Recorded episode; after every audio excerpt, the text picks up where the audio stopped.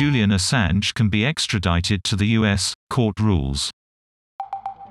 Judges are reassured by U.S. promises to reduce the risk of the WikiLeaks founder taking his own life.